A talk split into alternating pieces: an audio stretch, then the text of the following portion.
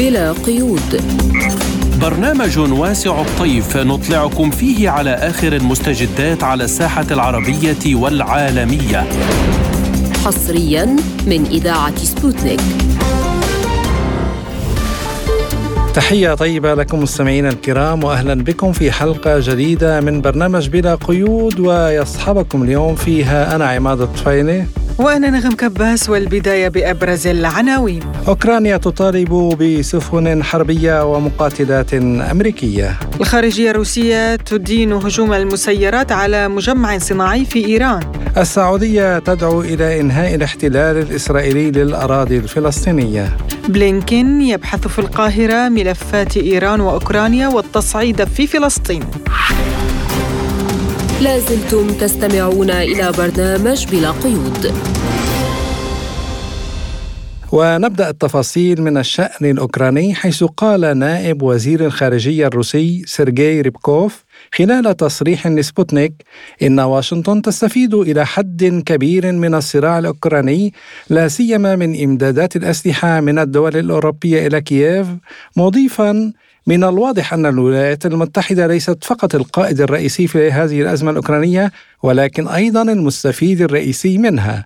وواشنطن تعتبر أوكرانيا ساحة اختبار لمنتجاتها الصناعية العسكرية، حيث يتم اختبار أنظمة الأسلحة المختلفة وطرق استخدامها، بما في ذلك الأنظمة الحديثة بعيدة المدى لمقاومة الأسلحة الروسية.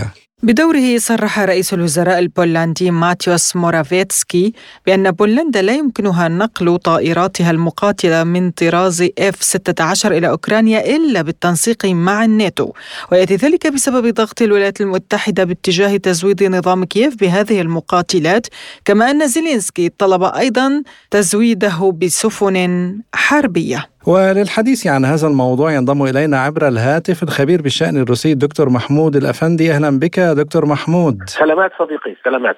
نشرت وسائل الإعلام أن الولايات المتحدة طامعة في الاحتياطيات الهائلة من التيتانيوم في أوكرانيا، قراءتك لهذا الموضوع؟ يعني ما يريدون الاستغناء عن التيتانيوم الروسي. أول شيء سعد أوقاتك سيد الكريم والأخوة المستمعين عفوا. طبعا بشكل عام الولايات المتحدة الأمريكية بسياسة من وقت ما أنشئت الولايات المتحدة أو أسست الولايات المتحدة الأمريكية سياسة السيطرة على مصادر الطاقة ومصادر الغذاء في دول العالم الأخرى أو دول العالم النامية أو دول أوروبا الشرقية اللي فعليا خضعت لسيطرتها بعد انهيار حائط برلين. ففعليا السياسة الأمريكية تتابع شيء فشيء. نرى جيدا في أوكرانيا أن فعليا منذ 2014 الانقلاب الدموي اللي حصل بأوكرانيا فعليا كانت الاستثمارات الأمريكية هائلة جدا في مجال الزراعة، في مجال الصناعة، في كل المجالات، وأيضا استخراج التربة الخصبة، وبالإضافة إلى الحبوب، وبالإضافة أيضا إلى المعادن. المشكلة في التيتانيوم، نعلم جيدا أن أوكرانيا أحد مصادر التيتانيوم في العالم، وهناك تصحات لهذا المعدن بعد العقوبات على روسيا، لأنه فعليا معدن التيتانيوم هو معدن مهم جدا لصناعات الطائرات الحربية والطائرات المدنية. ففعليا هذا المعدن موجود فقط في روسيا، جزء منه في أوكرانيا والجزء الآخر في الصين، وبالإضافة أنه الصفائح التيتانيوم فقط موجودة في روسيا. يعني الموجود في أوكرانيا هي ما يسمى التيتانيوم الصلب، بحاجة إلى يعني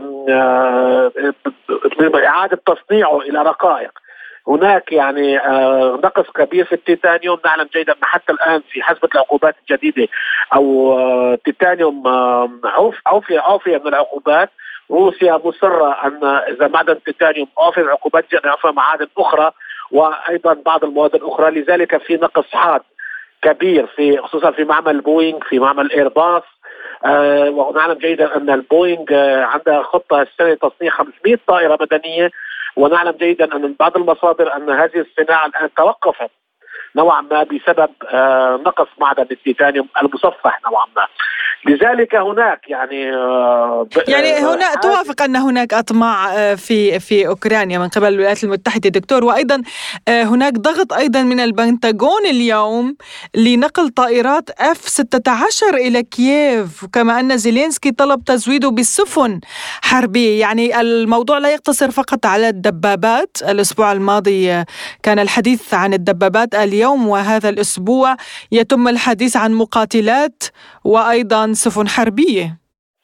سيدتي الكريمة، حصل تغيير نوعي، يعني رمزية إعطاء الدبابات لأوكرانيا هو فقط رمزية، فقط بالعدد ما يسمى أن العدد غير موجود، ولكن رمزية القرار السياسي، يعني هو قرار سياسي بالخروج مما يسمى إعطاء أسلحة دفاعية لأوكرانيا إلى أسلحة هجومية.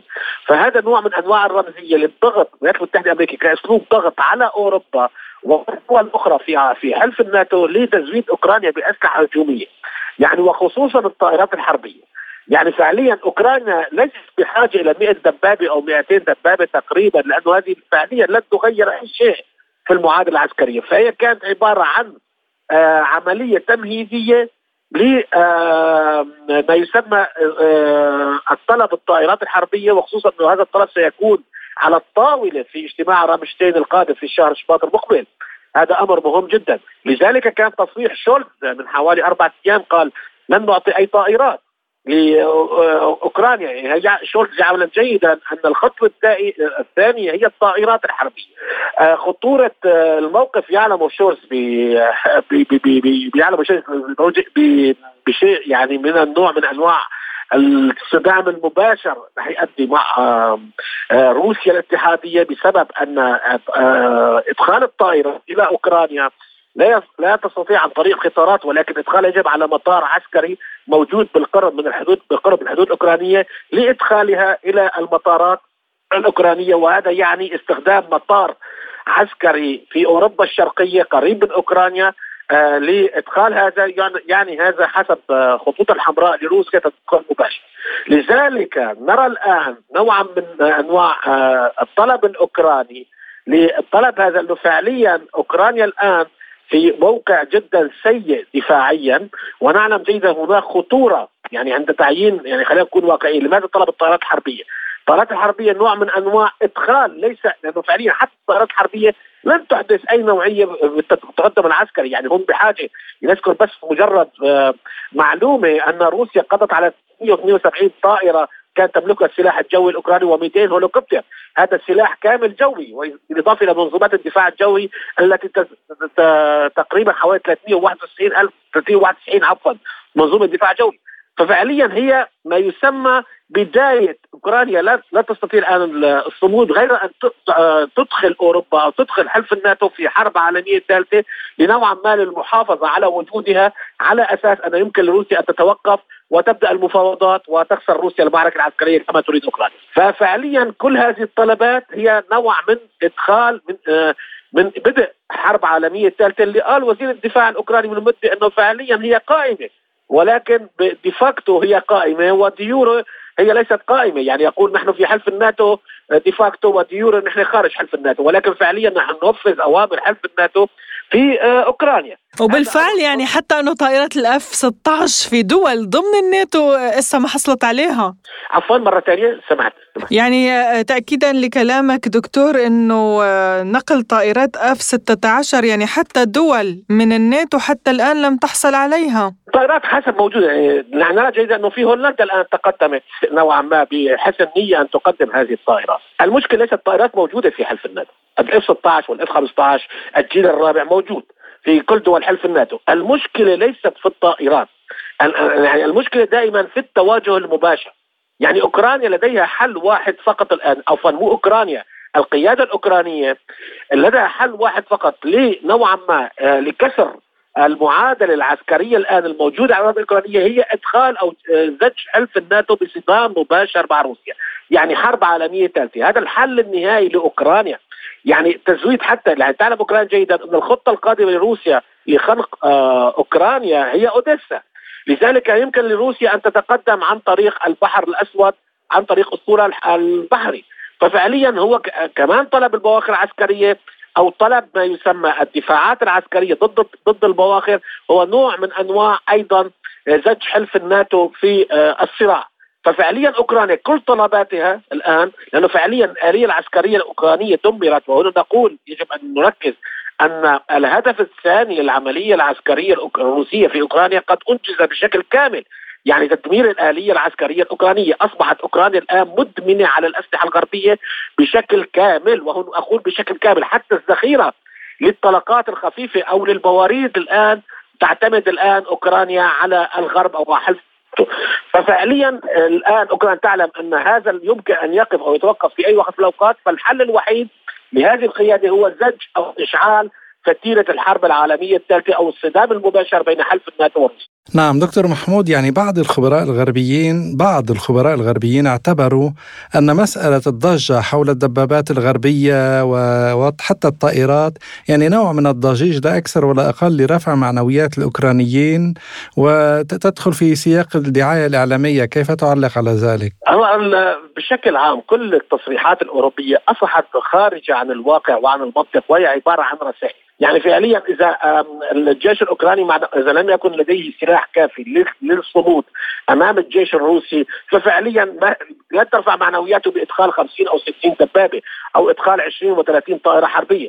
ففعليا هذا كلام نوع من أنواع الحجج الغير المنطقية، أنه هذا أمر يرفع في بعض المناطق. ماذا يرفع معنوياته؟ أنه هناك في دبابات يمكن أن تدافع عنه أو لا تدافع.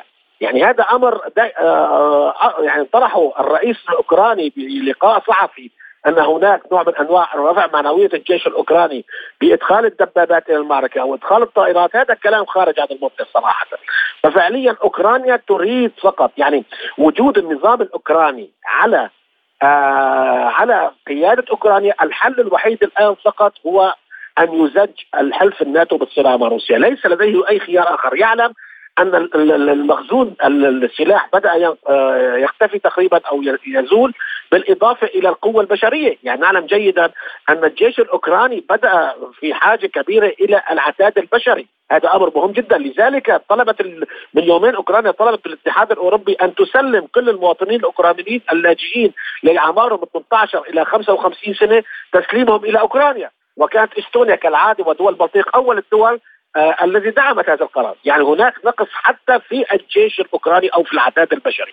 ففعليا الصمود مع روسيا فقط هو زج حلف الناتو في الصراع مع روسيا. كل هذه التصريحات ليس لها أي منطق. أوكرانيا الحل الوحيد أن تزج حلف الناتو بالصدام مع روسيا، أن عسكريا لا تستطيع الآن الصمود بعد إنهاء ما يسمى يعني تحقيق روسيا الهدف الثالث في العملية العسكرية، هو نزع السلاح الأوكراني وتدميره بشكل كامل أو معظمه تقريبا. طيب دكتور، يعني السؤال الأخير لحضرتك، اليوم الصين صرحت بأن أمريكا هي القوة الدافعة للأزمة الأوكرانية، لماذا حتى الآن نرى بأن الموقف الصيني من هذه الأزمة حذر حيادي؟ ما السبب برأيك، علما أنه هي تربطها علاقات جيدة كثيرا مع روسيا؟ هلا فعليا الموقف الصيني حيادي، وهو بسبب طلب روسيا. هلا خلينا نكون واقعيين، روسيا طلبت وقالت عدة مرات تصريحات أن الحياد هو يعني الوقوف إلى جانب روسيا. يعني تعلم جدا ما مدى الضغوطات اللي تعرض عليها كل دول العالم لعدم دعم روسيا أو تطبيق العقوبات روسيا. فحياد الصين ودول أخرى هو يعني أنها فعليا مصطفة إلى الجانب الروسي. وفعليا روسيا ليس لديها أي حاجة باستخدام ما يسمى أسلحة صينية أو أسلحة كوريا شمالية أو أسلحة إيرانية كما يخرج على الإعلام فقط للدفاع لحرب أو لدعم العملية الخاصة في أوكرانيا. فلدى روسيا بنية تحتية عسكرية قوية وصناعة عسكرية موجودة من أيام الاتحاد السوفيتي وحتى الآن طورت في 10 سنين الأخيرة. ففعليا روسيا لم تطلب من أي دولة مساعدة عسكرية. يعني لذلك حياد الصين هو، بما أنه حضرتك ذكرت إيران دكتور، يعني اليوم إيران استدعت السفير الأوكراني لديها لأنه رئيس مكتب زيلينسكي كتب تعليقا على هجمات أصفهان ضد مراكز الدفاع الإيرانية: أوكرانيا حذرتكم. هكذا علق على الهجوم. فورا إيران استدعت السفير الأوكراني لديها. هل نفهم من هذه الإشارات أن أوكرانيا متورطة بطريقة أو بأخرى، أو لماذا كتب رئيس مكتب زيلينسكي برأيك حذرتكم أوكرانيا؟ لأنه فعلا يعني مرة جيد من له مصلحة في ضرب إيران. يعني كده هو إسرائيل، ولكن فعليا إسرائيل أول مرة في تاريخها قالوا ليس لنا أي علاقة في ضربة الطيران. يعني لو كانت إسرائيل لها علاقة لا مباشرة صرحت، وهي في حالة صراع مع إيران. هذا يعني إذا لم تكن إسرائيل فهي الولايات المتحدة الأمريكية. وفعليا هي الضربة أتت أكيد من أي قاعدة عسكرية أمريكية موجودة حوالي إيران. هي تريد الآن الولايات المتحدة الأمريكية أن تزج إيران منطقة مشكلة على الحدود البعيدة الروسية. يعني الآن الولايات المتحدة الأمريكية تريد أن تستخدم كل أوراقها أو كل أوراقها في لتقف لحالة ما يسمى إيقاف العملية العسكرية الروسية في أوكرانيا. فإدخال إيران في الصراع العسكري هو مصلحة الولايات المتحدة الأمريكية حتى نوعا ما تدخل إسرائيل أو تزج إسرائيل في الصراع، حتى إسرائيل تتوقف عن حيادها وتقدم الأسلحة إلى أوكرانيا. يعني هي محاولة الولايات المتحدة الأمريكية لزج إسرائيل أيضا في الصراع. هذا أمر مهم جدا. لذلك كان تصريح رئيس مكتب زيلينسكي بدلاك حسب ما أعتقد كان من نوع أنواع المنطق. لأول مرة أعلم جيد أنه نوع من أنواع المنطق، أنه فعليا هو طلب من أوكرانيا، وعدة مرات طلبت أوكرانيا الولايات المتحدة الأمريكية أن تضرب إيران، مع أنه حتى الآن لا يوجد أي دليل حتى عند البنتاغون أن إيران تزود روسيا بصواريخ أو طائرات مسيرة. هناك كان إعطاء تكنولوجيا، كما صرح وزير الخارجية الإيراني قبل بداية العملية العسكرية بشهرين تقريبا، أعطت هذه التكنولوجيا على استخدام المسيرات، أن هي مسيرات قادمة من إيران. المصلحة الأمريكية في زج إيران في الصراع، هذا أمر مهم جدا لشعب الحدود كلها حول روسيا. هي الآن في حالة نوعا ما يأس أو هستيريا، فهي مستعدة لأي شيء من أجل نوعا ما هي تتهم إيران دون وجود دليل لتزجها بهذا الصراع. وضحت الفكرة. شكرا جزيلا لك الخبير بالشأن الروسي الدكتور محمود الأفندي، كنت معنا عبر الهاتف من موسكو. شكرا لك دكتور. شكرا. ما زلتم تستمعون إلى برنامج بلا قيود. وإلى إيران، حيث تعرضت مدينة أصفهان مؤخرا لهجوم بطائرات مسيرة مجهولة الهوية، فقد ضربت طائرات مسيرة انتحارية مصانع لمنتجات الدفاع وقواعد عسكرية ومستودعات للجيش، ولم تعلن أي جهة رسميا مسؤوليتها عن الهجوم الليلي. فيما قللت وزارة الدفاع الإيرانية من أهمية الهجوم ووصفته بالفاشل، وتحدثت مصادر إعلامية إسرائيلية عن عملية ناجحة تحمل بصمات الموساد الذي نفذ عمليات مشابهة ضد منشآت نووية وعسكرية في الأعوام الماضية في إيران. وفي هذا السياق صرحت المتحدثة باسم وزارة الخارجية الروسية ماريا زاخاروفا أن موسكو تدين هجوم المسيرات على مجمع صناعي تابع لوزارة الدفاع الإيرانية، محذرة من أنه قد يؤدي إلى عواقب لا يمكن التنبؤ بها. وعن دلالات هذا الاستهداف في هذا التوقيت يقول الخبير في الشأن الإيراني الدكتور حكم أمهزلي بلا قيود. لا، ولا حتى نكون دقيقين أستاذ عماد، لابد أن نشير إلى أنه لم يكن هناك هجوم بطائرات مسيرة على عدة مناطق إيرانية. لا، كان هناك هجوم بثلاث طائرات من نوع كواد كوبتر على منشأة عسكرية إيرانية في أصفهان، وتم الحديث عنها بشكل مسهب، وفشل هذا الهجوم من خلال تصدي الطائرات تصدي الدفاعات الجوية الجمهورية الإسلامية الإيرانية لهذه الطائرات الثلاث، وأيضا واحدة منها أسقطت بالدفاعات الجوية، والاثنتان الأخرتان أسقطتا بفخ منظومة الدفاع الجوي. هذه الكلمة، كلمة فخ، لا يعني بطبيعة الحال لا أفهم أو لا أعرف تقنيا مهمتها وما هي وما دلالاتها في المصطلحات الأمنية والعسكرية، ولكن استخدام كلمة فخ أعتقد أن لديها دلالة على مستوى الدفاعي مهمة. عمليا الهجوم فشل، وعرضت التلفزة الإيرانية مشاهد للأضرار التي أحدث هذا الهجوم في سقف أحد المنشآت، وبالتالي لم يؤدي إلى أي نتائج. ولكن بطبيعة الحال هذه العملية خرق أمني، بأي حال من الأحوال هو خرق أمني. الأمر الآخر أنه السؤال مطروح حاليا، هل هذه الهجمات تمت من الداخل أو من الخارج؟ أنا بتقديري وأرجح أن يكون هذا الموضوع من الداخل، لاعتبارات كثيرة. لأن أولا أصفهان تقع في وسط إيران، وإيران مساحتها كبيرة جدا، تتجاوز 1,600,000 كيلومتر من حيث المساحة، وبالتالي أي يعني دخول طائرات من الخارج يحتاج إلى مسافات طويلة للوصول. ونحن نعرف أن الدفاعات الجوية الإيرانية ومنظوماتها التكنولوجية متقدمة جدا ومتطورة.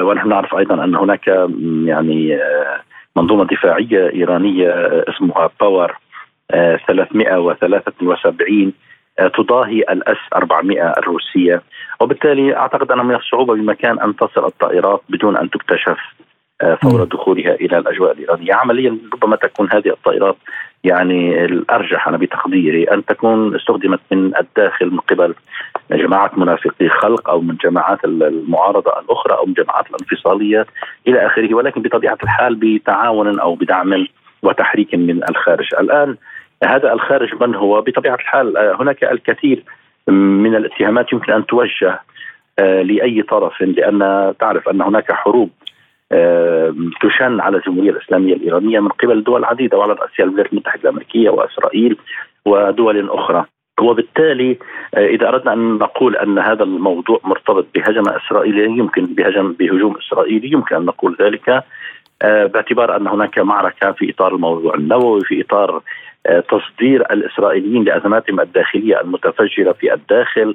وعن الجهة التي تقف خلف هذا الاستهداف للمنشآت الإيرانية يقول أمهز: هناك محاولة إسرائيلية أيضا لعرقلة التفاهم أو الاتفاق النووي، لأنه بالأمس كان هناك زيارة لوزير الخارجية القطري إلى إيران وتحدث عن رسائل منقولة من قبل الأمريكيين إلى الإيرانيين، وبالتالي تحدث عن محاولات لإزالة سوء الفهم والتفاهم بين الطرفين. أيضا يمكن أن نقول أن الأمريكي أيضا لديه نية فيها، يعني لديه يمكن أن يتهم في هذا الإطار لاعتبارات مرتبطة بالضغوط من أجل الاتفاق النووي، وأيضا فيما يتعلق بموضوع المسيرات التي يتحدثون عنها بأن إيران صدرتها إلى روسيا وروسيا تستخدمها في الحرب الأوكرانية والتي شكلت ميزة وفاصلة في الحرب في أوكرانيا. أيضا الأوروبيون في هذا الإطار يمكن أن يكون لديهم دور أيضا فيما يتعلق بالموضوع الأوكراني، لأنهم يعني هم متضررون بشكل كبير جدا من تصدير الأسلحة إلى أوكرانيا ويريدون إنهاء الحرب بالفوز لمصلحة أوكرانيا إلى آخره. يعني يمكن أن توجه الاتهامات لأي طرف آخر، لكن بالنهاية الإيرانيون الآن يجرون التحقيقات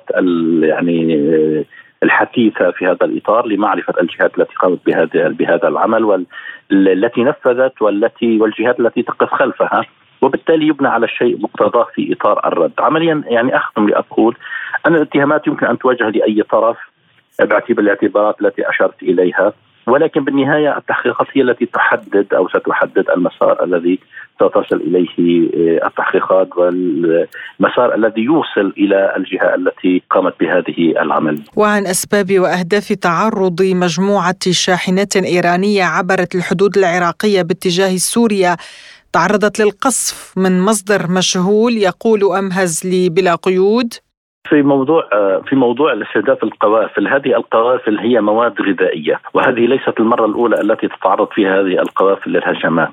هذه القوافل أيضا تعرضت لهجمات بطائرات مسيرة. هلا الآن المتهم فيها يعني الطرفين الأساسيين المتهمين فيها هما الإسرائيلي والأمريكي بشكل أساسي، وهذه ليست المرة الأولى كما أشرت. هذا يأتي في إطار أولا يعني أن تستهدف قوافل غذائية. ما المقصود به؟ المقصود به هو أن هو تجديد الحصار على الشعبين السوري والإيراني، عفوا اللبناني، لأن هذه المواد الغذائية القوافل المنطلقة قد تكون من إيران أو قد تكون من العراق، ليس محددة بالضبط، ولكن هذه المواد الغذائية تصل إلى الشعب السوري والشعب اللبناني، والمفروض عليهما حصار من قبل الولايات المتحدة الأمريكية. أن تستهدف هذه القوافل يعني هو استهداف للشعب المحاصر، وليس استهداف للأنظمة كما يدعون أو الجهات التي الموجودة في هذه المناطق. الأمر الآخر أنه الإسرائيليين يحاولون أن يوحوا للعالم بأن هذه القوافل يعني تحوي على أسلحة، وبطبيعة الحال يعني من الغباء الكبير جدا أن يعني تقوم أي جهة بنقل أسلحة بهذا الشكل الظاهري والواضح إلى آخره، ولكن هم يريدون أن يحولوا رؤية العالم أو يحولوا الرأي العام بهذا الاتجاه. لكن هذه القوافل هي مواد غذائية محضة، وأعيد بكرر الذاكرة إلى استهداف مطار بنيان. استهدفت الطائرات الإسرائيلية أكثر من 400 كونتينر في المرفأ، وكانت كلها مواد غذائية. وقالت أن وعرضت صورها على التلفزة، وقالوا حينها أن هذه يعني المستوعبات تحوي أسلحة لحزب الله وما إلى ذلك. هذه المعزوفة أو هذه الأسطوانة المشروخة التي تستخدمها الحكومة الإسرائيلية بشكل مستمر. عمليا هذا يعني يأتي في إطار الروتيني، إذا أردنا أن نسميه، في إطار العمليات الروتينية الإسرائيلية التي تقوم بها في في في سوريا، في إطار يعني مزيد من الضغط على الشعب اللبناني وعلى الشعب السوري الذي تصل إليه هذه المواد الغذائية. وقال نائب رئيس لجنة السياسة الخارجية والأمن القومي بالبرلمان الإيراني والنائب من محافظة أصفهان عباس مقتدي لوكالة سبوتنيك عن قراءته لهذا الاستهداف للمنشآت الإيرانية. لو كان النظام الصهيوني قد فعل ذلك لكان قد أعلن عن هذا النجاح في جميع وسائل الإعلام المتاحة للجمهور. حتى الآن هذه مجرد بيانات فارغة. المهم أنه عندما تصطدم إحدى هذه الطائرات الثلاث غير المأهولة بالجدران وتفشل الأخرى بسبب تصدي وسائل الدفاع الإلكتروني الإيراني والثالثة تقع في شباك نظام الدفاع الجوي الإيراني، كل هذه الحقائق تزيد المصداقية وتثبت قوة نظام الدفاع الإيراني الحالي من مثل هذه الهجمات. وقد قدمت وزارة الدفاع الإيرانية شرحا كاملا للجمهور حول هذا الحادث، مؤكدة عدم حدوث أي شيء خطير. لو أن هذه العملية كانت من فعل إسرائيل لافتخرت بها وأعلنتها مهمة ناجحة أمام الملأ، ولكن لا يوجد شيء من هذا القبيل، لا يوجد سوى بيانات فارغة بدون أدلة. حتى لو افترضنا أن هناك أثرا إسرائيليا لما حدث في أصفهان، فهذا كان سيضع الإسرائيليين في وضع لا يحسدون عليه بسبب فشل مهمتهم. في الواقع يحاول نظام الاحتلال في القدس باستمرار استخدام كل إمكانيات وأدوات التخريب والتجسس لزعزعة الأمن في إيران، ولكن كنا سباقين هذه المرة لمنع إسرائيل من تحقيق أي تقدم.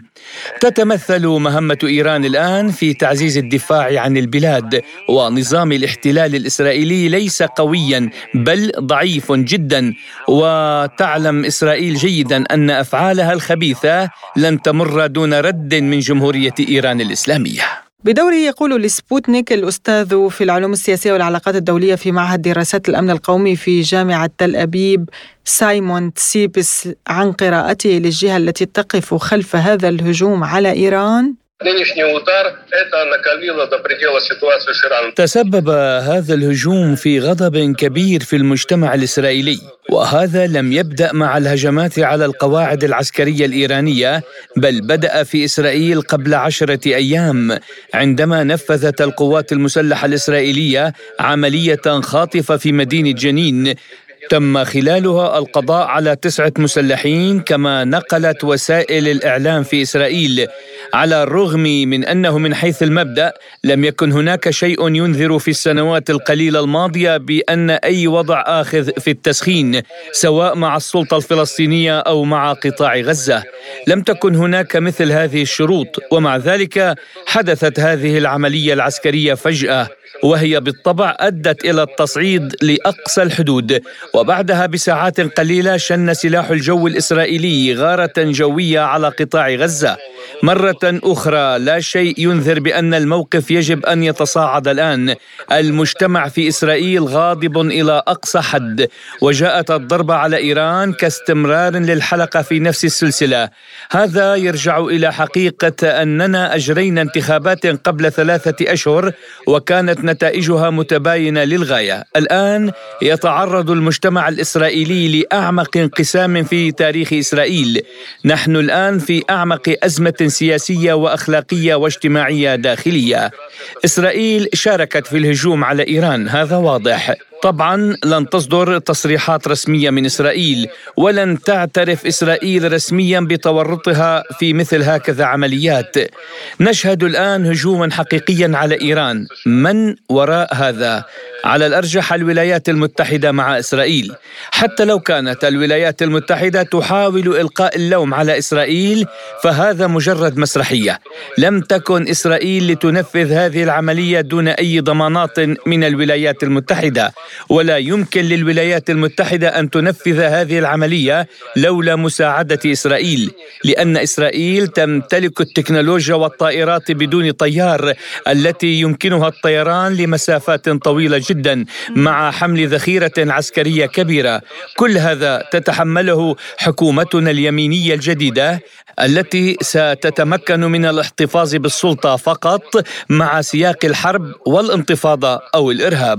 استمعنا إلى سايمون تسيبس الأستاذ في العلوم السياسية والعلاقات الدولية في معهد دراسات الأمن القومي في جامعة تل أبيب. لازلتم تستمعون إلى برنامج بلا قيود. أدانت وزارة الخارجية السعودية كل استهداف للمدنيين، إذ قالت تحذر المملكة العربية السعودية من انزلاق الأوضاع بين الفلسطينيين والإسرائيليين إلى المزيد من التصعيد الخطير، ويجب وقف التصعيد وإحياء عملية السلام وإنهاء الاحتلال. يأتي ذلك بعد يوم من اقتحام الجيش الإسرائيلي مدينة ومخيم جنين، ما أدى إلى مقتل 10 فلسطينيين، الأمر الذي تبعه هجوم مسلح في مستوطنة النبي يعقوب في القدس الشرقية، أسفر عن مقتل 8 إسرائيليين وإصابة آخرين. وللوقوف على ما يحدث في فلسطين ودور السعودية في التهدئة، ينضم إلينا عبر الهاتف من فلسطين الكاتب والمحلل السياسي الدكتور جمال نزال. أهلا بك أستاذ جمال، وأسأل حضرتك السعودية أدانت هذه الهجمات على الفلسطينيين ودعت إلى إنهاء الاحتلال، فما الدور المطلوب اليوم من السعودية؟ السعودية هي القطب الذي يفرمل اندفاع البعض في طريق التطبيع مع إسرائيل. حتى لو لم تستطع السعودية أن تضغط على إسرائيل لتفعل ما يجب أن تفعل إسرائيل، وأوله الاستجابة لمبادرة السلام العربية التي أطلقتها السعودية، فإننا نعول وبشكل واقعي على أن السعودية ستبقى السد المنيع ضد انجراف الكثيرين في ركاب التطبيع الذي هو أخطر ما نواجهه نحن كفلسطينيين، حيث تسعى إسرائيل في هذه الجبهة لعزلنا عن عمقنا العربي ومحيطنا القومي الذي هو السند الاستراتيجي الهام بالنسبة لنا. دكتور، ما هو السيناريو برأيك لتطور الأحداث، خاصة وأن اليوم في إسقاط لطائرة إسرائيلية مسيرة في قطاع غزة، وأيضا بلينكين في المنطقة في مصر، وسيتجه أيضا إلى فلسطين؟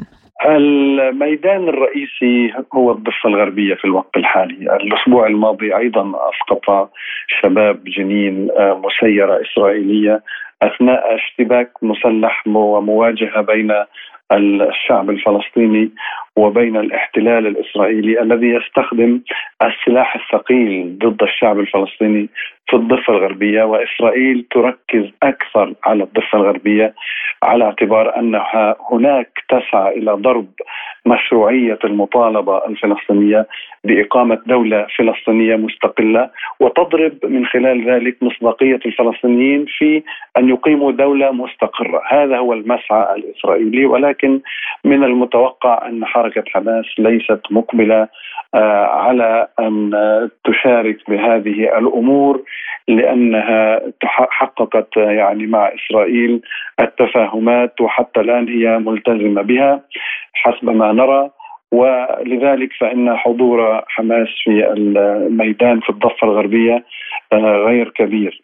حتى على صعيد الهيئة الوطنية العليا لتوجيه المقاومة الشعبية، حركة حماس عضو فيها ولكنها لم تشارك في اجتماعات هذه اللجنة. نحن نخشى أن التركيز الإسرائيلي في مقبل الشهور والأيام سيكون استمرار لما انتهجت إسرائيل في 2022، وهو الإفراط في التركيز على الضفة الغربية. دكتور جمال، هل ستدعم الدول العربية الأخرى الفلسطينيين؟ وأما الذين تربطهم علاقات جيدة بإسرائيل فكيف سيتصرفون برأيك؟ أولا، الدول العربية أوقفت باستثناء الجزائر كل برامج الدعم المالي للشعب الفلسطيني، وكما ترون التخريب والتدمير الإسرائيلي للشعب الفلسطيني كبير جدا. الذي يقوم بتعويض أسر الشهداء والجرحى والأسرى هو السلطة الوطنية الفلسطينية، الذي يعوض الأسر الفلسطينية عن المنازل التي يهدمها الاحتلال في هذا العقاب الوحشي للعائلات الفلسطينية هو السلطة الوطنية.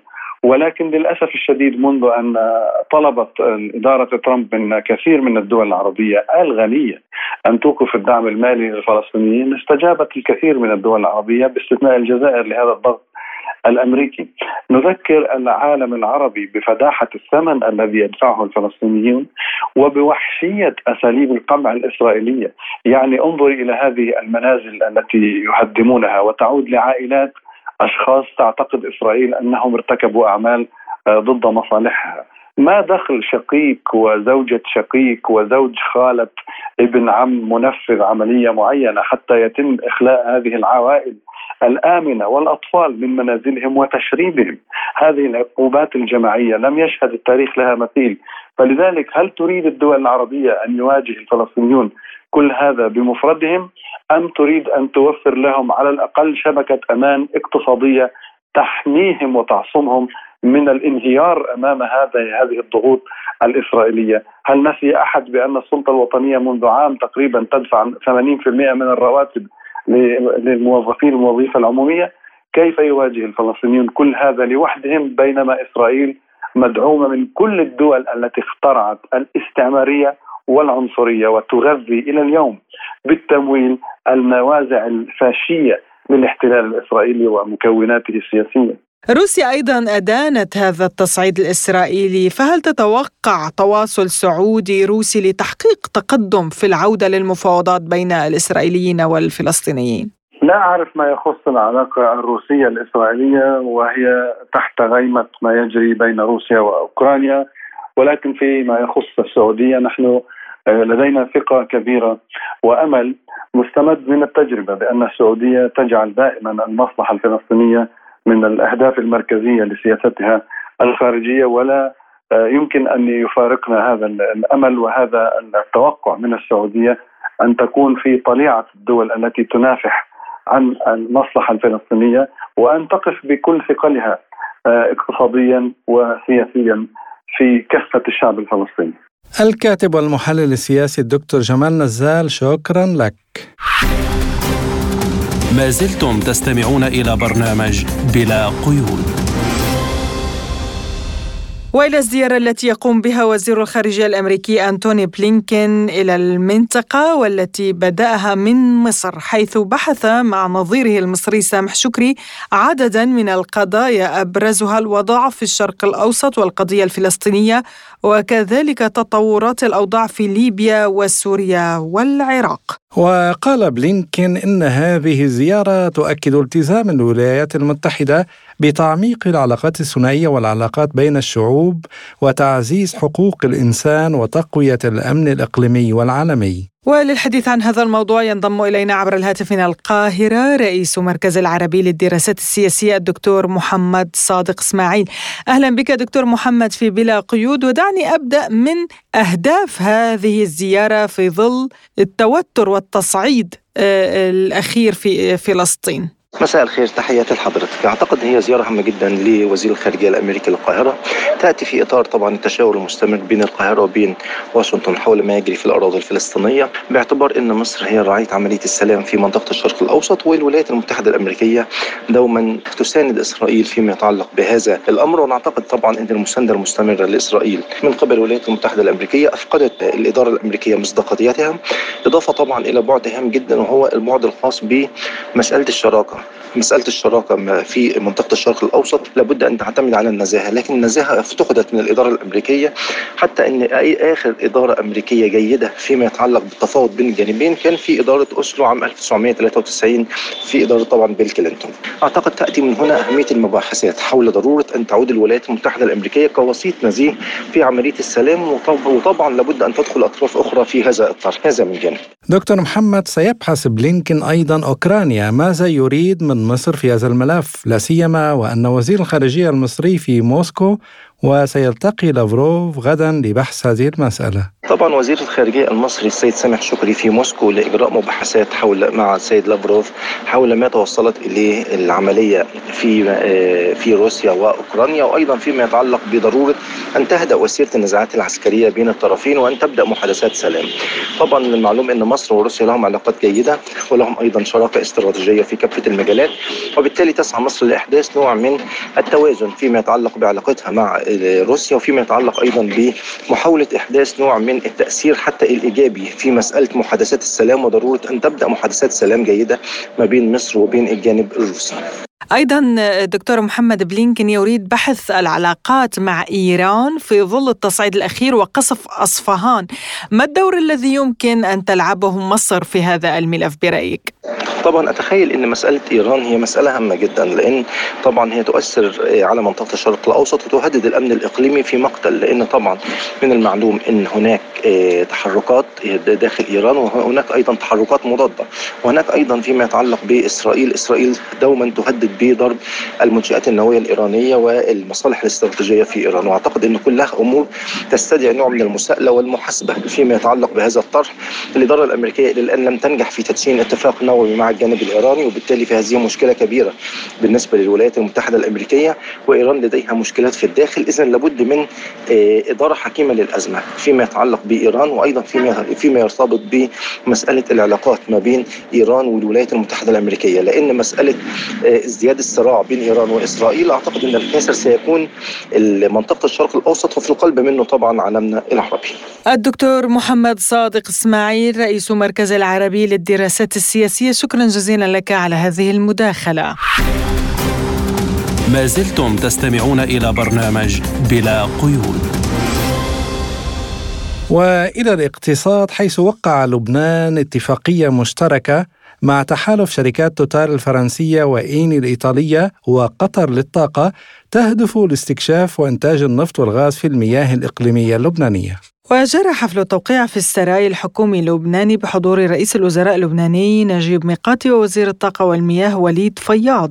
وأكد رئيس الوزراء اللبناني ميقاتي أن دخول شركة قطر للطاقة واستحواذها على نسبة 30% من أصول اتفاقيتي استكشاف وإنتاج البترول والغاز في البلوكين الرابع والتاسع من المياه الإقليمية اللبنانية في البحر الأبيض المتوسط يشكل حدثاً هاماً في قطاع الطاقة اللبناني.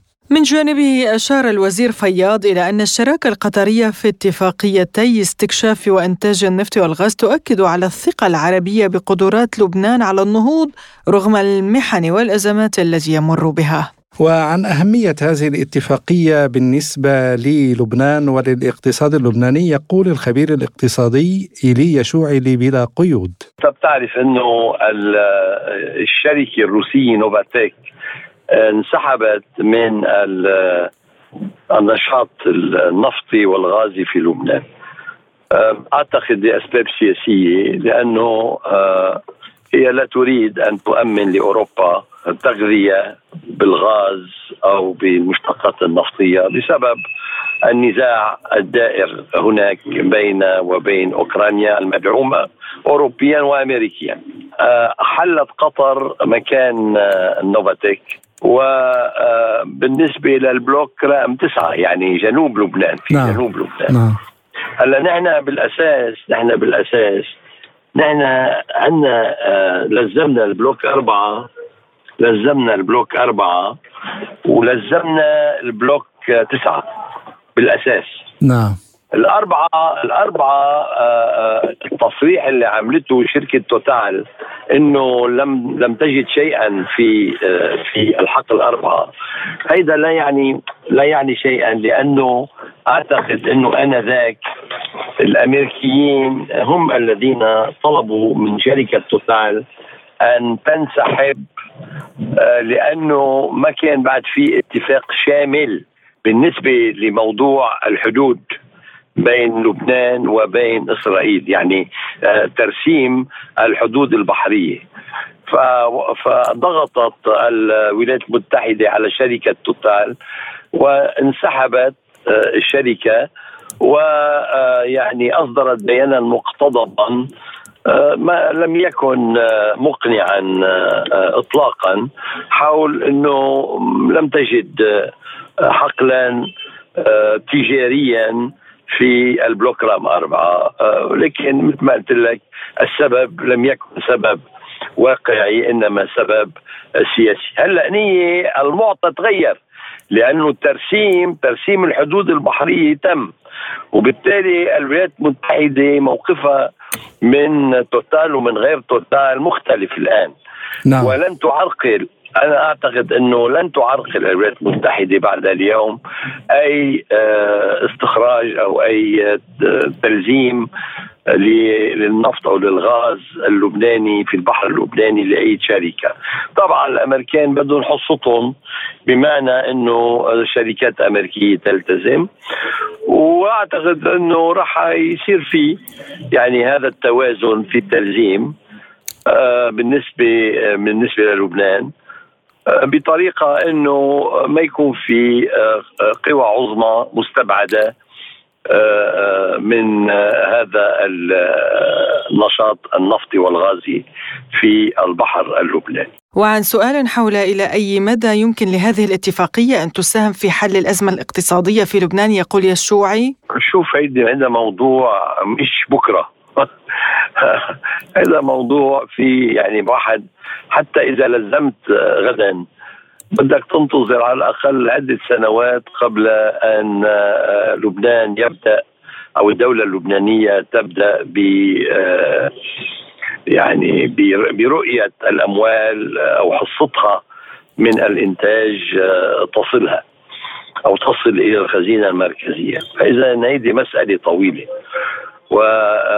واللبناني منه قادر يتحمل الكم سنة بعد من ضائقة معيشية واختناق معيشي يزداد يوما بعد يوم، لا يستطيع. هلا نية في عنا حل آخر كمان يندرج بإطار التلزيم، يعني بإطار عملية التلزيم، هي تلزيم الخدمات العامة في لبنان، يعني تلزيم قطاع الكهرباء، تلزيم قطاع مياه الشفا، تلزيم قطاع النقل المشترك، تلزيم قطاع النفايات، المرفأ، مطار آخر في لبنان، الطرق السريعة إلى آخره. هذه كلها ممكن تكون موضوع تلزيمات، وهذه مردودة أسرع من مردود الغاز والنفط. لكن نحتاج إلى رئيس جمهورية وإلى حكومة جديدة وإلى فريق سياسي جديد يتصف ب يعني أخلاقيات سياسية أفضل من الموجودة حاليا، أفضل بكثير من الموجودة حاليا، ويتحلى بحد أدنى من الفضيلة ومحبة لبنان واللبنانيين تنقدر فعلا ننقذ لبنان ماليا. وإلا نحن يعني أنا أعتقد لبنان ذاهب إلى التقسيم. نعم. أعتقد لبنان ذاهب إلى التقسيم. إذا ما إجا فريق فعلا جديد سياسي جديد، من رئيس جمهورية إلى حكومة إلى وزراء إلى آخره، يعني يقومون بالإصلاحات اللازمة والسريعة والخطوات البناءة من أجل إعادة النهوض بلبنان خصوصا ماليا، أعتقد أنه لبنان ذاهب حتما إلى التفكك والتقسيم. استمعنا إلى ما قاله الخبير الاقتصادي اللبناني إيليا شعاع. فيما اعتبر الخبير النفطي ربيع ياغي أن انضمام قطر للطاقة إلى تحالف شركات التنقيب عن النفط والغاز في لبنان قيمة مضافة من الناحيتين المعنوية والمادية، وقال في حديث لسبوتنيك بهذا الصدد: هو تم تعديل الاتفاقيتين بعد خروج نوفاتك الروسية من الكونسورتيوم السوري وأني ونوفاتك. هلا نوفاتك طلعت بعد مفاوضات بين توتال واني وقطر بتروليوم، اتفقوا انه قطر بتروليوم تم الاتفاق بين الشركات الكونسورتيوم اثنين وقطر لحتى يكونوا ثلاثه يعني. فكانت النتيجه انه قطر دخلت، وانما مش بس بحصه نوفا تك اللي كانت 20%، دخلت واخذت 5% من حصه توتال و5% من حصه اني، فصاروا 35 35 30 يعني قطر 30. هيدي بالنسبه للشراكه ضمن الكونسورتيوم. نعم. بالطبع الدوله اللبنانيه لانه الكونسورتيوم موقع معها الاتفاقيات هيدي من سنه 2017،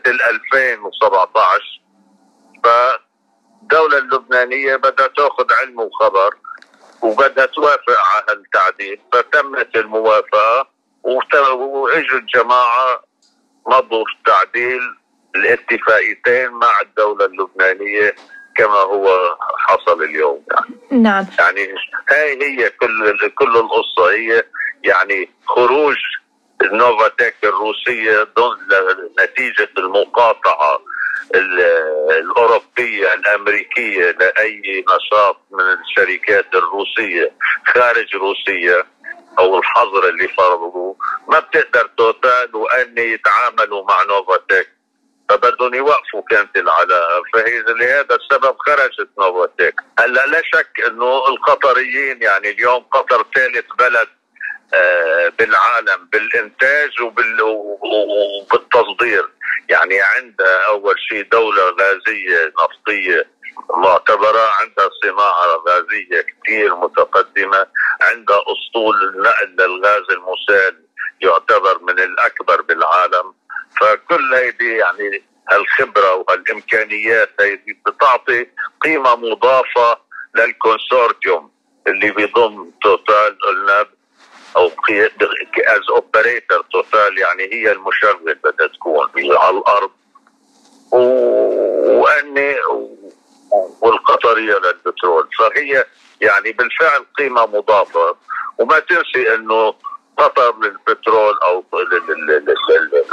القطريين كنا مشاركين بنفس الكونسبت او بنفس الطريقه، عندهم شراكه بقبرص مع اكسون موبيل، عندهم شراكه بجنوب افريقيا، عندهم بالمغرب، يعني مش انه اول اتفاقيه خارج قطر بتكون، بالعكس يعني عندهم خبره. فلذلك انا قلت لك بيكون وجود القطريين قيمه مضافه من الناحيه المعنويه ومن الناحيه الماديه.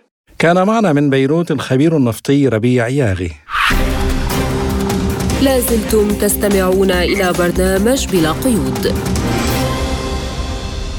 وإلى المغرب، حيث قالت الكاتبة الوطنية لمنظمة النساء الاتحاديات بالمغرب حنان رحاب إن مدونة قانون الأسرة الحالية في حاجة إلى مراجعة شاملة ودقيقة. وتطرقت رحاب في حوارها مع بلا قيود إلى أوجه القصور ونقاط الضعف في المدونة، والتي باتت بحاجة للتعديل في ظل المتغيرات الحالية والمشاكل التي تواجه النساء في العديد من القضايا.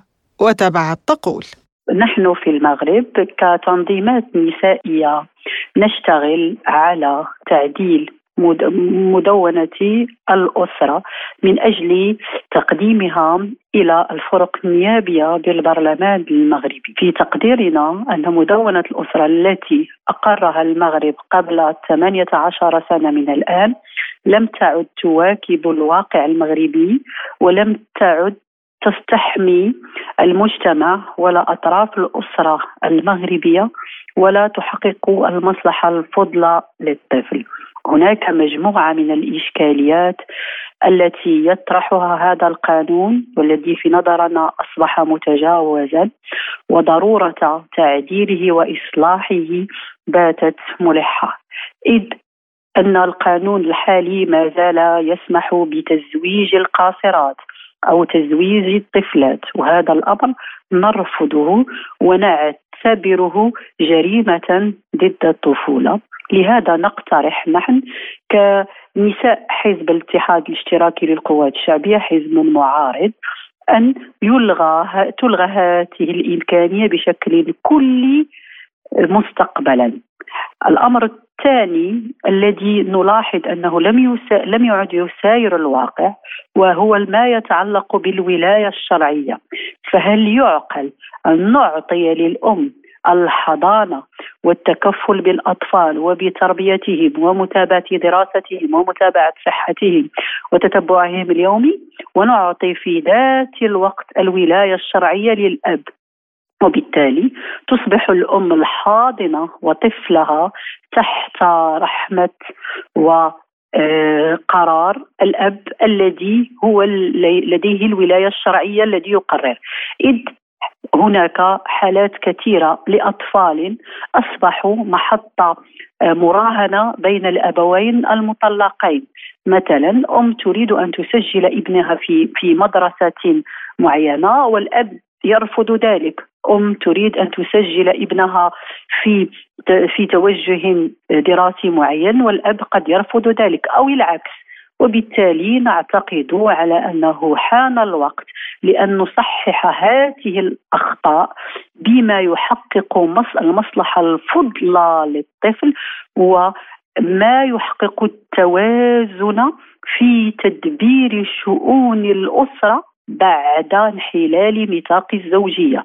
وفيما يخص أهم الأمور التي يجب تعديلها بشكل سريع تقول السيدة رحاب: أمر آخر نعتبره أساسي ويحتاج إلى التعديل والإصلاح هو ما يتعلق بتعدد الزوجات. بالنسبة لنا نعتبر على أنه لم يعد ممكنا أو مسموحا بأن نعطي هذا الاستثناء أو استمرار هذه المادة في القانون المغربي، خاصة مع مصادقة المغرب على مجموعة من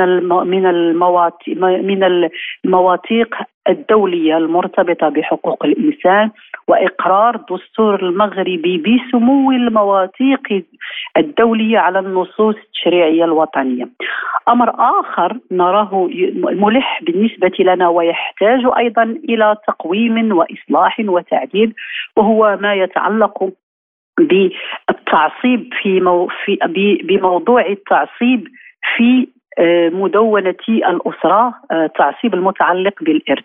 إذ نحن نطرح تصحيح بعض المقتضيات المرتبطة بالتعصيب من أجل تحقيق المساواة بين الجنسين في هذه المادة من مواد الإرث. وأيضا هناك قضايا أخرى مرتبطة بالنسب ومرتبطة بثبوت البنوة ومرتبطة بطبيعة النفقة ومرتبطة بالمساواة في الحضانة، كلها قضايا نطرحها للتعديل والإصلاح لكي تساير الواقع وتساير الالتزامات المغرب الحقوقية وتسير الدستور المغربي الحالي.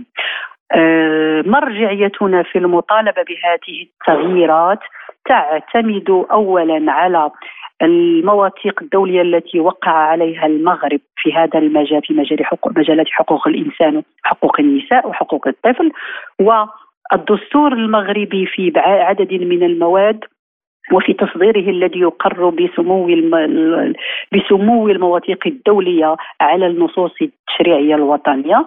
وأيضا خطاب الملك محمد السادس الأخير الذي أعلن فيه ضرورة إصلاح المدونة. كان هذا ما قالته الكاتبة الوطنية لمنظمة النساء والاتحاديات بالمغرب حنان رحاب في تعليق خاص لبلا قيود.